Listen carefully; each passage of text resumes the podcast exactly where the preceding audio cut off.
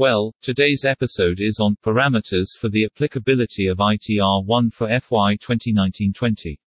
SAG Infotech has shared tips on the applicability of I T R one for F Y twenty nineteen twenty while detailing its features. So let's start. For all salaried individuals to notice, new income tax return I T R forms for financial year twenty nineteen twenty are released by the government, which applies to salaried individuals under certain conditions. I T R one is not for all. Let us also have a look at the parameters under which I T R one does not apply to salaried individuals for the financial year twenty nineteen twenty or the assessment year twenty twenty twenty-one to one. First of all, I T R one is not for those whose earnings are more than fifty lakhs per annum. two. If they have more than one house property. three. If they are the director of the company.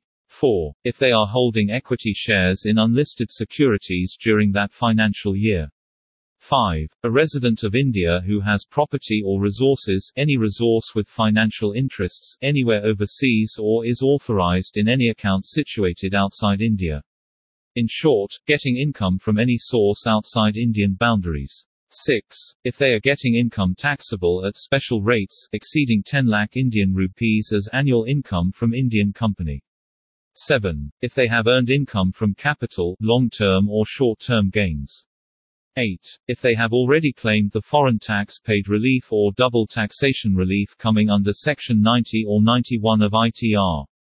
nine. If their earnings come under head business or profession. ten. Not all residents can file I T R one, non-ordinary residents or non-resident Indians (N R I) are among people who cannot file returns using I T R one. A salaried individual whose earning is less than or up to fifty lakh is eligible to file I T R one, others have to file the returns using different I T R forms by Gen Income Tax software.